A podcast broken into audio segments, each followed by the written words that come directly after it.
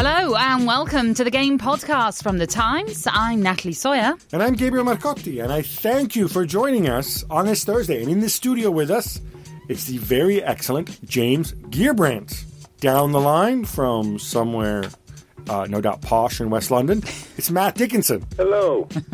Later on, we'll be talking about a tough time coming up for Tottenham and uh, also where some of England's Nation League star performers go from here as they return to their club sides and presumably a few fewer minutes on the pitch. But we start with the game of the weekend in the Premier League. Jose Mourinho returns to Stamford Bridge as Manchester United make the trip to Chelsea, who are unbeaten under Maurizio Sarri.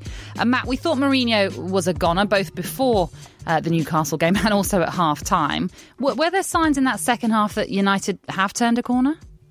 Um, that's uh, it's it's so hard to say, isn't it? Because ultimately, you know, they they clawed their way back in. Incredible drama, um, but you know, the idea that you know that suddenly cured everything, uh, I think, is fanciful. I think you know, basically, Mourinho is still a guy who is is fair, fair to ask whether he wants to be there. Those questions remain very necessary, very legitimate, and will and will be asked this week, next week, and I, I suspect until the end of the season. And uh, does anyone really think he's going to be manager of Manchester United next season? Uh, Tom Clark has dissected Pogba's uh, stats this season, which you can read, by the way, at thetimes.co.uk. And, and Tom finds that Pogba has had the most shots and second most passes in the opposition half of any midfielder. He's certainly involved, but is he maybe trying too much? Well, I think we've seen the, sort of turbulence in his United performances uh, has. I mean, I come back to that. I mean, I thought just because I, I love I love the phrase and and I love the way it was applied. The, the Vieira column we did um, just at the start of the World Cup, where he used that phrase about I, I won't try the French version, but uh, of putting water in the wine, which, uh, as Patrick explained, was about in football terms, it was about stopping showing off, stopping. He was being too flamboyant, too try hard in that sense, uh, that he was trying to be too clever. He was over elaborating his game and he needed to sort of dilute it, water in his wine, and simplify it. And I think that's exactly what we saw with France at the World Cup. And, and there's been a lot of rightful discussion about, you know, when you've got Kante next to you, that's probably a lot of a simpler job to do. Um, with United, Mourinho made his name by being one of the most ordered, strategic, best plan. You know, I remember speaking to one of the Chelsea players in his first reign there about well, they knew, you know, the nearest blade of grass they had to stand to in certain situations. This United team has has lacked any kind of, of sense of clear purpose and pattern. I think one of the things that is um, interesting slash difficult about Pogba, and, and you talked about the the article that, that Tom wrote. I think Pogba does have, I think he does have quite a unique skill set, and, and I think as Tom showed in the article that he wrote, he's a very good passer. And last season, only I think four players had more assists than him in the Premier League. I think, I they, think all, all played for City. They were all they were all Man City players, exactly. But he's not sort of you know he's not a pure creator. He's also he's also very good at winning duels, for example, in, in the in the centre of the, the pitch.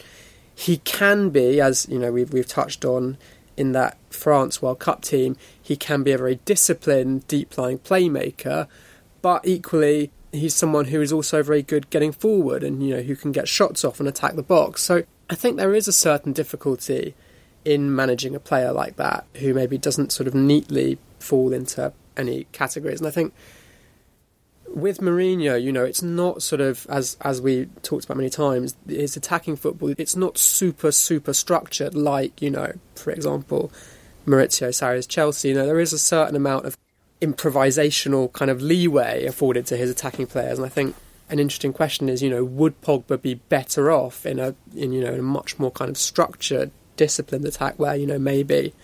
But based on what you suggest, though, and, and I agree with you that Mourinho's system is generally, you know, more ordered and the attack is more about individuals rather than patterns of play. Mm. That should actually favor Pogba in the sense that if the people around him are ordered, he's the guy who who can improvise. He's the guy who can seek out the one on ones, make his make make his talent be the difference, right? Yeah, I mean, I, I'm, I'm assuming this is probably. I would get. I'm going to give Mourinho the benefit of the doubt. I, I'm today is be nice to Mourinho day. As Are you feeling all right, Gal? uh, no, I, I honestly, um, especially if we talk about his his FA charge, I will stick up for him. But I, I think the issue is he would have wanted to have the structured system, and then Pogba with some leeway, maybe Sanchez with some leeway as well.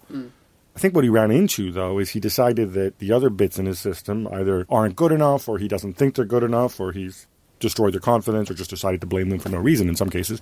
But, you know, once you realize that you don't have that faith in, in Fred, in the center backs, and the other pieces around you, all of a sudden, then you don't have Pogba operating as sort of the wild card in a structured system, but you just have chaos around him, and then he becomes part of the chaos, perhaps. as- completely, and, and and obviously also, you know, not that there has to be, but you know, as we talked about, the United team changes quite a lot from game to game. Mm. The game plan changes quite a lot, so it's not like Pogba is doing his thing kind of within a very kind of settled system.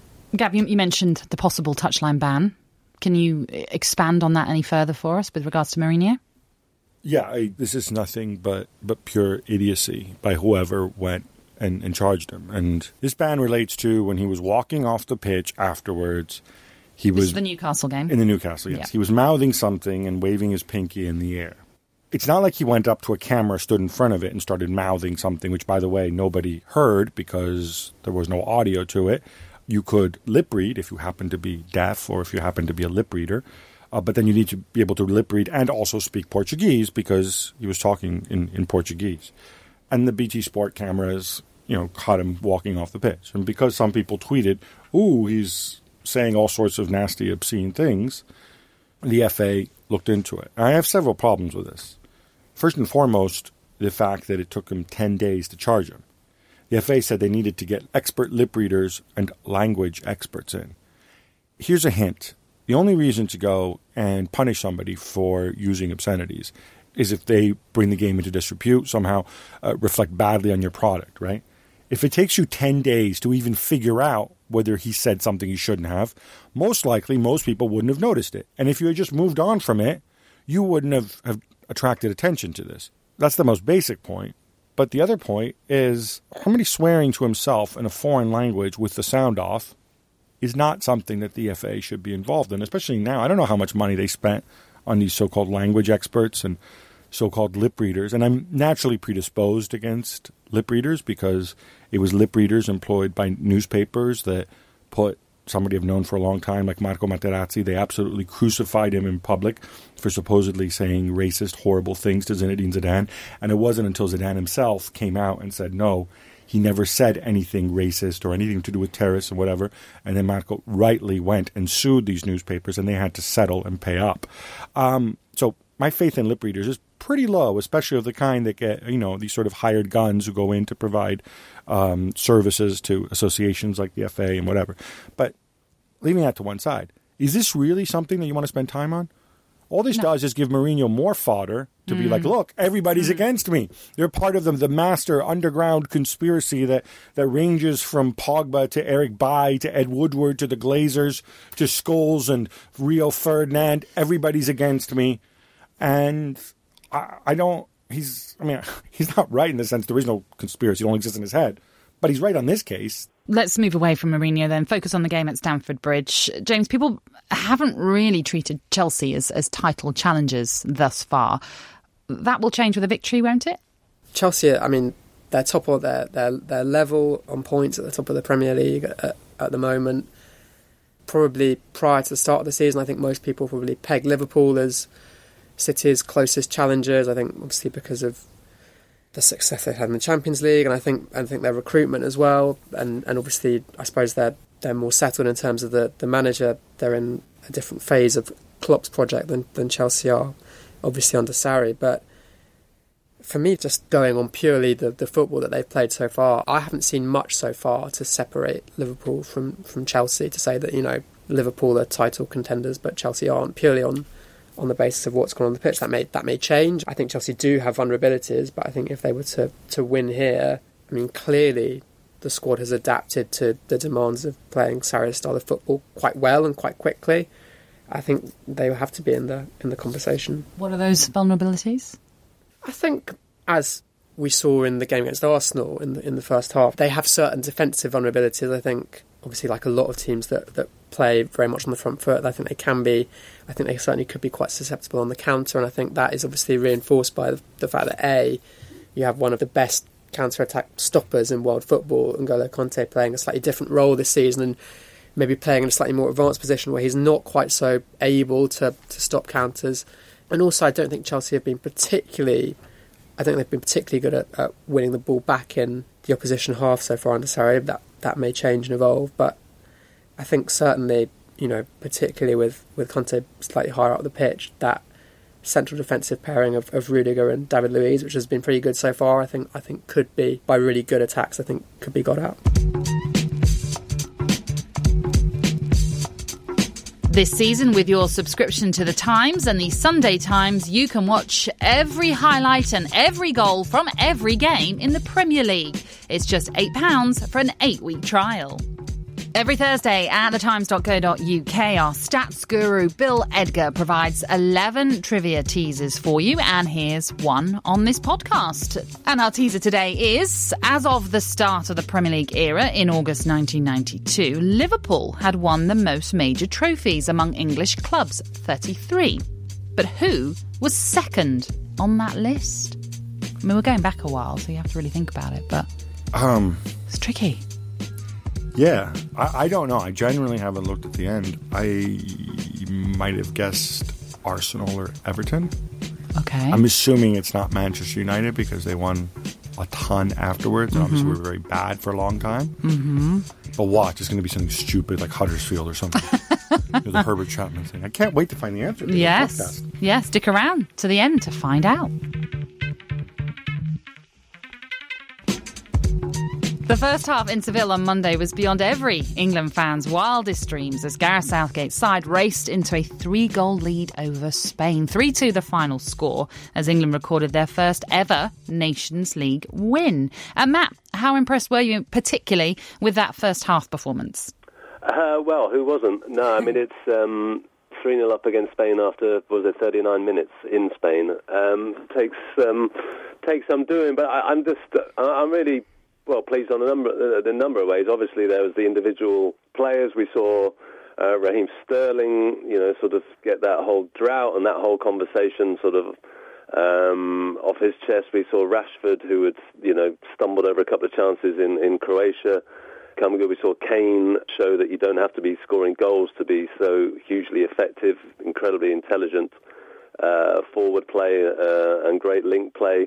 Um, but, but overall, I guess, and, and it applies to the two games, it was just great to see uh, England's sort of um, new plan, one that I think with quite a lot of us had talked about, um, especially around the Croatia semi-final at the, at the World Cup, and that need that need then to have changed the system, and, and Gareth Southgate has shown that learning from mistakes and broadening his mind and changing styles um, is well within his sort of compass and uh, among his um, his strengths. And it was great that that whole you know idea of whether you know was it just one blessed summer? Did we just get lucky? It doesn't have to be that way. You know, we're not world beaters. We're, we've got a lot to improve, a lot to gain, but it's you know, the, the conversation around England is different now than it has been for a lot of my professional career. You know, my, my kids talk about England because of what happened in the summer in a different way than they have talked about for a lot of their lives, and, and that is a good thing. One issue, though, is that, uh, and it's increasingly an issue, I think, for a lot of uh, some of the bigger national sides in Europe, is some of these England players who we admired, like Barkley and Winks, they just don't get a lot of minutes at club level. James, we know why this is the case, which is that, you know, frankly, even a team like like like like Chelsea or Spurs would probably wipe the floor with most most national teams, including England. What can be done? What should be done? Does it even really matter? I mean, is it really as long as Winks trains all years and does well enough, uh, Winks or Barkley does well enough when they get called upon? Is it such a bad thing if they play fewer minutes and then play a lot with the national team?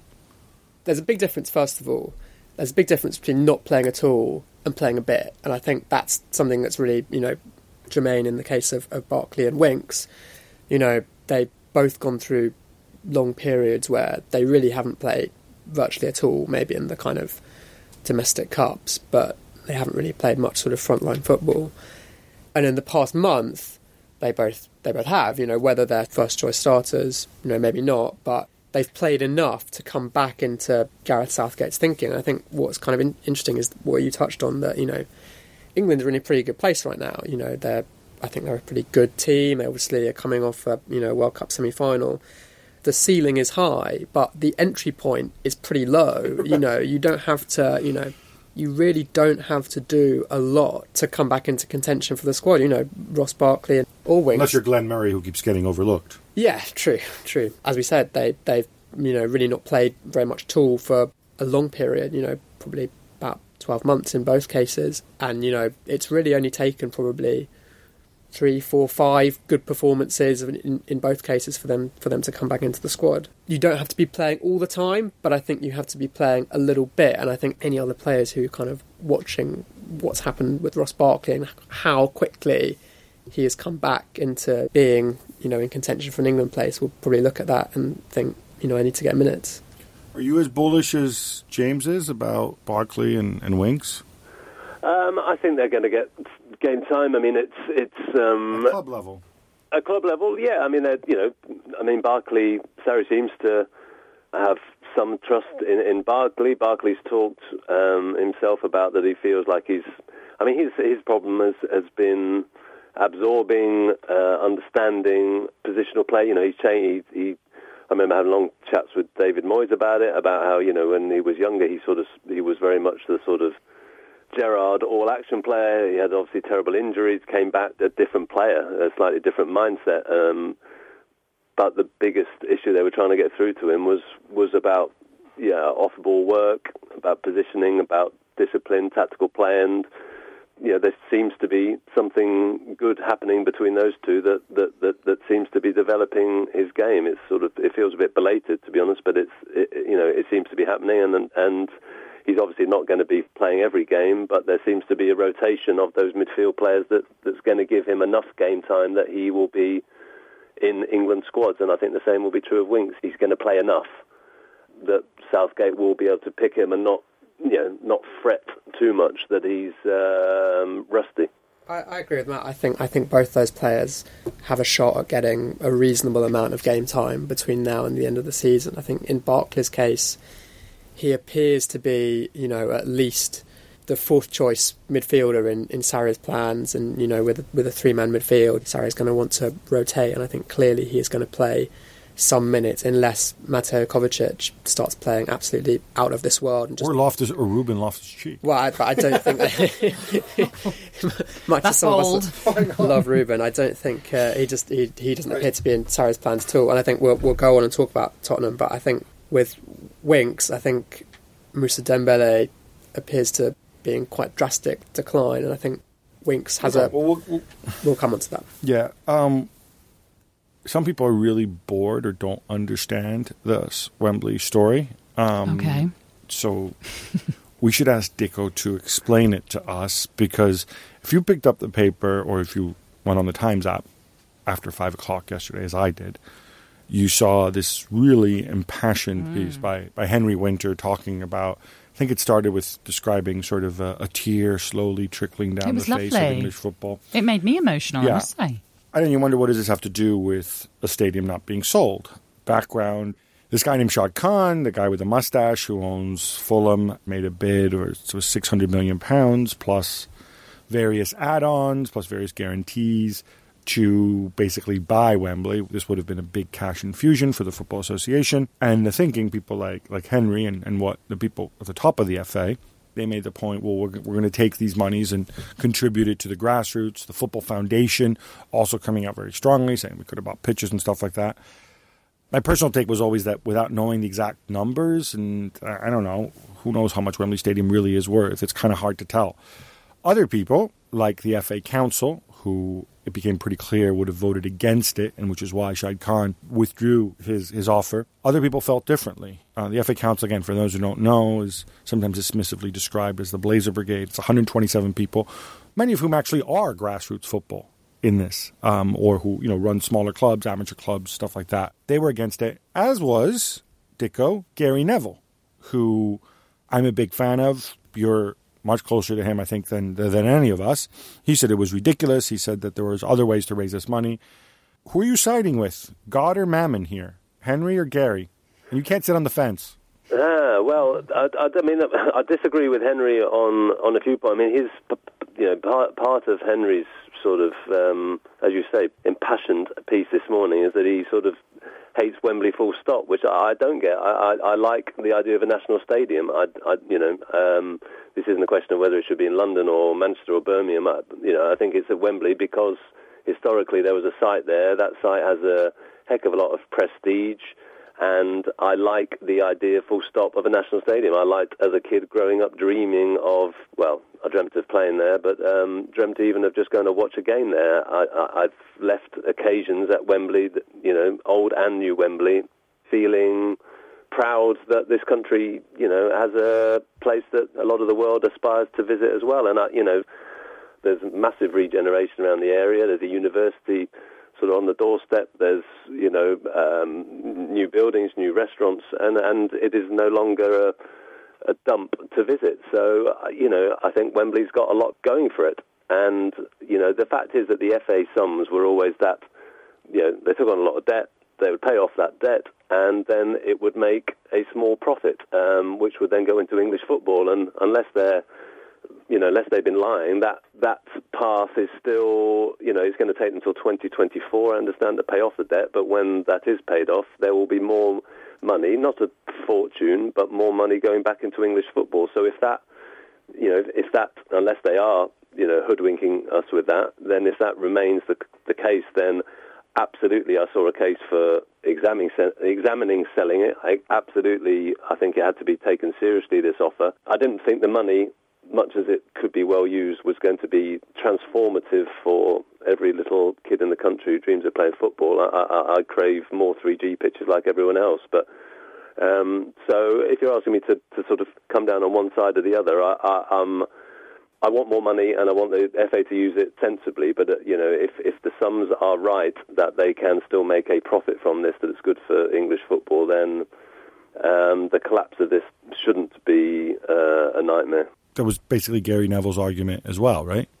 Well, the thing is, there's you know, there's, there is mistrust about some of the sums, which is, you know, you can understand that mistrust for, for a number of reasons, and you know, the the FA sort of, obviously the the hierarchy want to to sell it, so then suddenly sort of briefings were coming out about, oh well, we might have to spend a fortune to fix this or fix that, uh, you know, and that's coming six months after we're told, no, no, no, we're on course to pay off the debt and to you know, make a profit. So there's, you know, and I, I don't think the FA, you know, from all I've heard, that did themselves any favours by talking about, well, if if, if they sold it, this the, the money could be value matched by other organisations. You know, I, it was over. I think you know that's why a lot of the council kicked against it. It was sort of over oversold the the, the potential value of this deal. Um, and I, I, yeah, I think there was a degree of mistrust around the figures, which hasn't hasn't helped or didn't help the FA's case in trying to push the sale.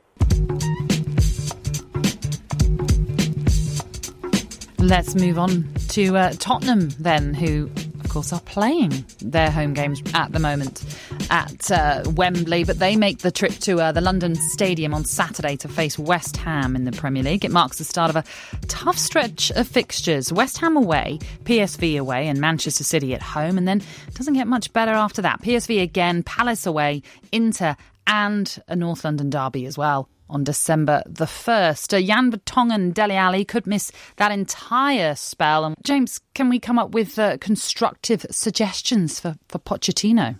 Dele Alli is not the player that he was. He's evolved and he's no longer so much that sort of, you know, penalty box player, that sort of, you know, out and out second striker. He is more of a sort of creator, he's more sort of in a slightly deeper lying position. So it's really exacerbated by the fact that Mousa Dembele, all right, albeit he is not a direct creator or assist provider in the same way that Alli and Eriksen are, but he's been pretty reliable for Tottenham in previous seasons at moving the ball into the into the final third. He, for reasons that are not particularly clear, his performance has really has really nosedived. To be honest, if, if, if you look at the stats in terms of the pretty much everything, uh, I mean, I, I wrote about it in the game uh, two or three weeks ago. The sort of part number of passes he's playing, you know, the number of passes he's playing into the final third. He's all his production is that has just really fallen away, and, and that is a huge problem for Tottenham because it just leaves them with a sort of massive kind of creativity hole in, in the centre of the pitch, and obviously one which you know Eric Dier, for all his strengths, is not really his game, and he, he's not really going to fill that. Or Wanyama wouldn't fit.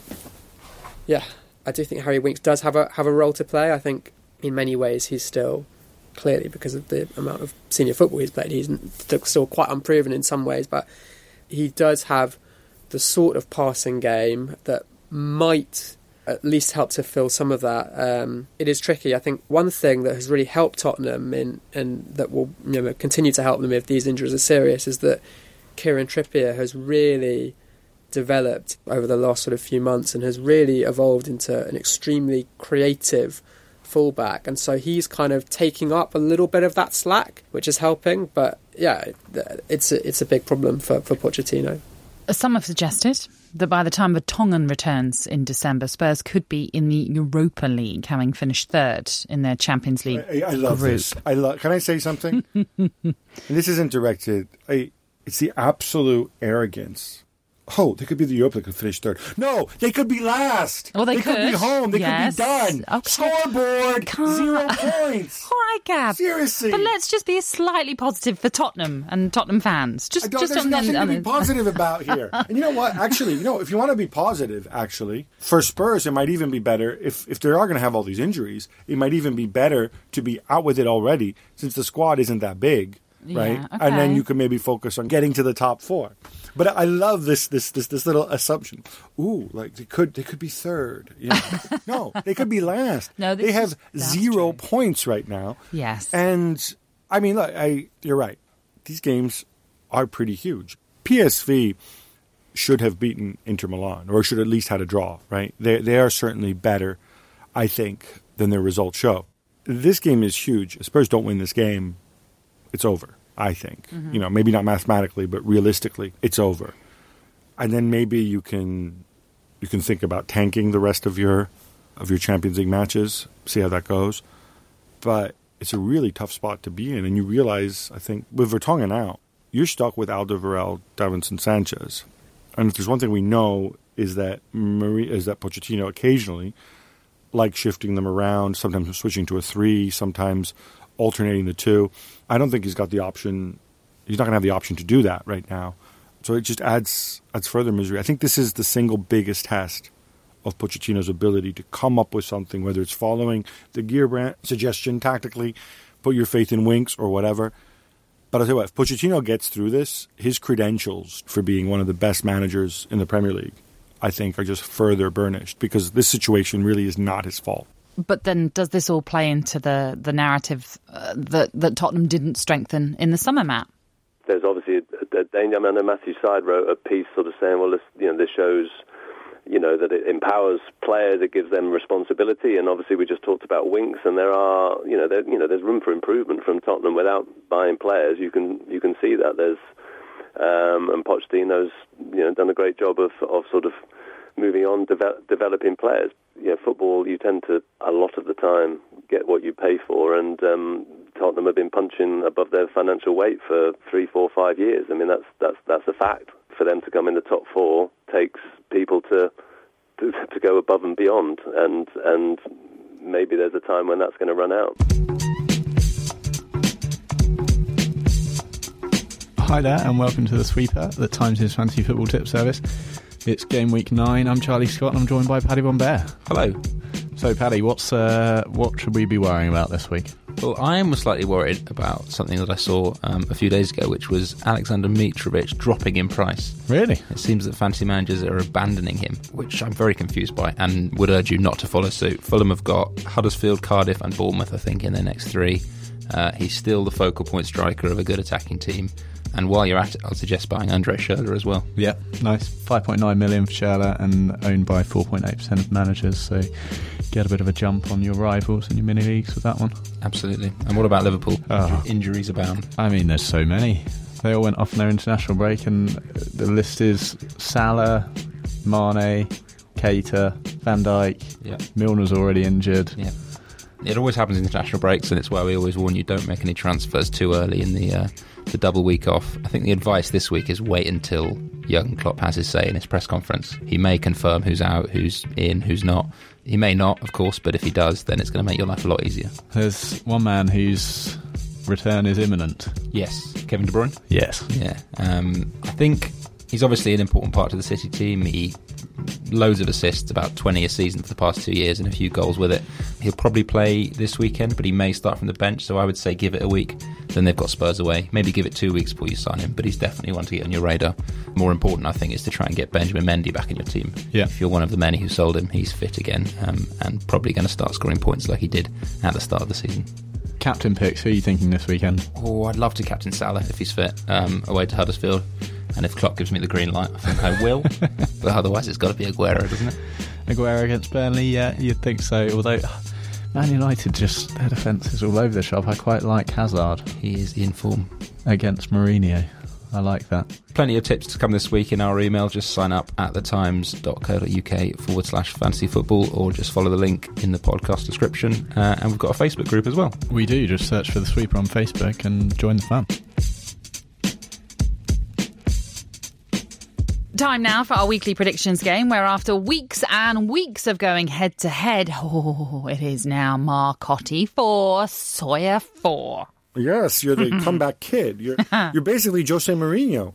Oh, I mean, I mean in a good way. Coming okay. back from. Well, I, I, don't know. deficit. Long term, if that's good. Speaking of, let's get started at his old home, Chelsea against Manchester United. What do you got? well, I, I just don't think it's going to get any easier for them. So I'm going for a 2 1 Chelsea win.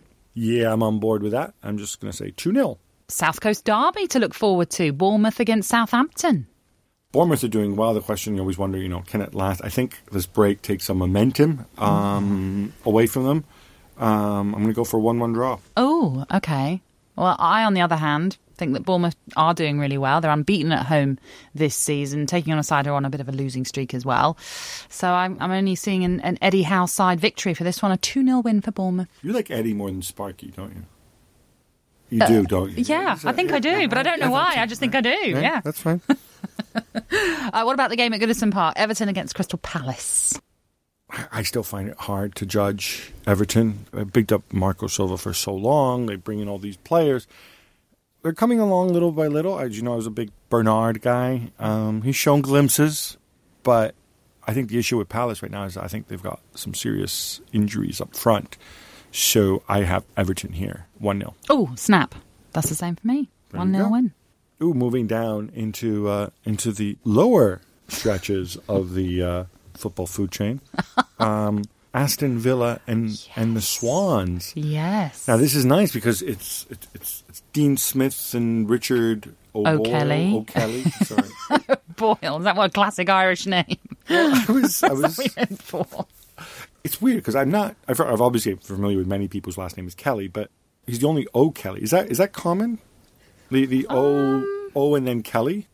I don't know now you've said I'm that. assuming you know more Irish people than I do, right? Uh, yeah, but I don't know any O'Kellys other than Is Richard your boyfriend O'Kelly. Irish? He is, but he's not Ask an him. O'Kelly. Ask him if he knows any O'Kellys except for this one. I will do. All right, and we can we can report back on, on Monday. Who will? And the Swans have had a slightly difficult time, if I'm not mistaken. Well, yes, but not as bad as Aston Villa, who've only won one of their last ten. But I actually just think the new manager effect, and obviously maybe I still have a soft spot for Dean Smith. I think he's going to inspire a two-one win. All right. Yeah. Well, I'm going to go in the opposite direction Ooh. and uh, and pick Swansea to win one 0 Okay, we're going to hop over to Germany for our final game. Wolfsburg against Bayern Munich. Wolfsburg, which of course isn't really a football club, it's a football works team. Because if you've ever been to Wolfsburg, it's it really is. It's a train station with the VW plant attached to it. You can actually see it from the train. Taking on a struggling Bayern Yes, uh, Munich really team. struggling. It'll be interesting to see too, like the Bayern players coming back from the Germany experience, where they played much, much better against France. Uh, dare I say they were unlucky to lose? Uh, I thought, but by the same token, you know, you've got some guys who've been dropped, like uh, Jerome Boateng. You've got and Thomas Muller, of course. uh, it's a tough time for them. I'm going to uh, I'm going to go for the draw here, two two. Oh, well, I've gone for the draw as well, but I've gone for one-all draw. Just time to give you the answer to Bill Edgar's teaser. We asked you, as of the start of the Premier League era in 1992, Liverpool had won the most major trophies among English clubs, 33. But who was second on that list? Gab, you went for Arsenal possibly, or Everton. It's really it's it's Dean Smith's new stomping ground. It's Aston Villa. There you go. Yeah, you sort of forgot it because I, I was so focused on on Premier League clubs, but no, obviously because there was no football before the Premier League. Exactly. It's confusing. I understand. no, but but it, but it, but yeah, it does it does make sense that that it was Villa and that it couldn't be United because that would have been too obvious. United were close actually. Villa had won 18 major trophies. Uh, United had uh, had 17 and were third in that. So Alex Ferguson on his own won more trophies in 21 years than uh, United have won in their entire history before or after. Wow. Pretty remarkable. And that's Manchester United we're talking, not some boxing team. Yeah. Anyway, uh, many thanks to our guests today, James Gheerbrant, and of course, Matt Dickinson. Uh, remember, you can subscribe to The Times and The Sunday Times to enjoy award winning journalism online and on your smartphone or tablet. It's just a pound a week for an eight week trial. Search The Times subscription for more information. We're going to be back on Monday with the return of the Champions League. I'm not here. No. I'm, going to, I'm, I'm actually going to Ireland, so I'll try and find a, a, an O'Kelly. So, yeah, so it'll be just me on Monday. Well, not just me. I'll presumably have other guests in the studio with me. But sadly, no Natalie. And uh, we'll be looking ahead to Manchester United against Juventus in the Champions League and looking back on the weekend's Premier League action. The game is brought to you by The Times. For more information and more podcasts from The Times, head to thetimes.co.uk.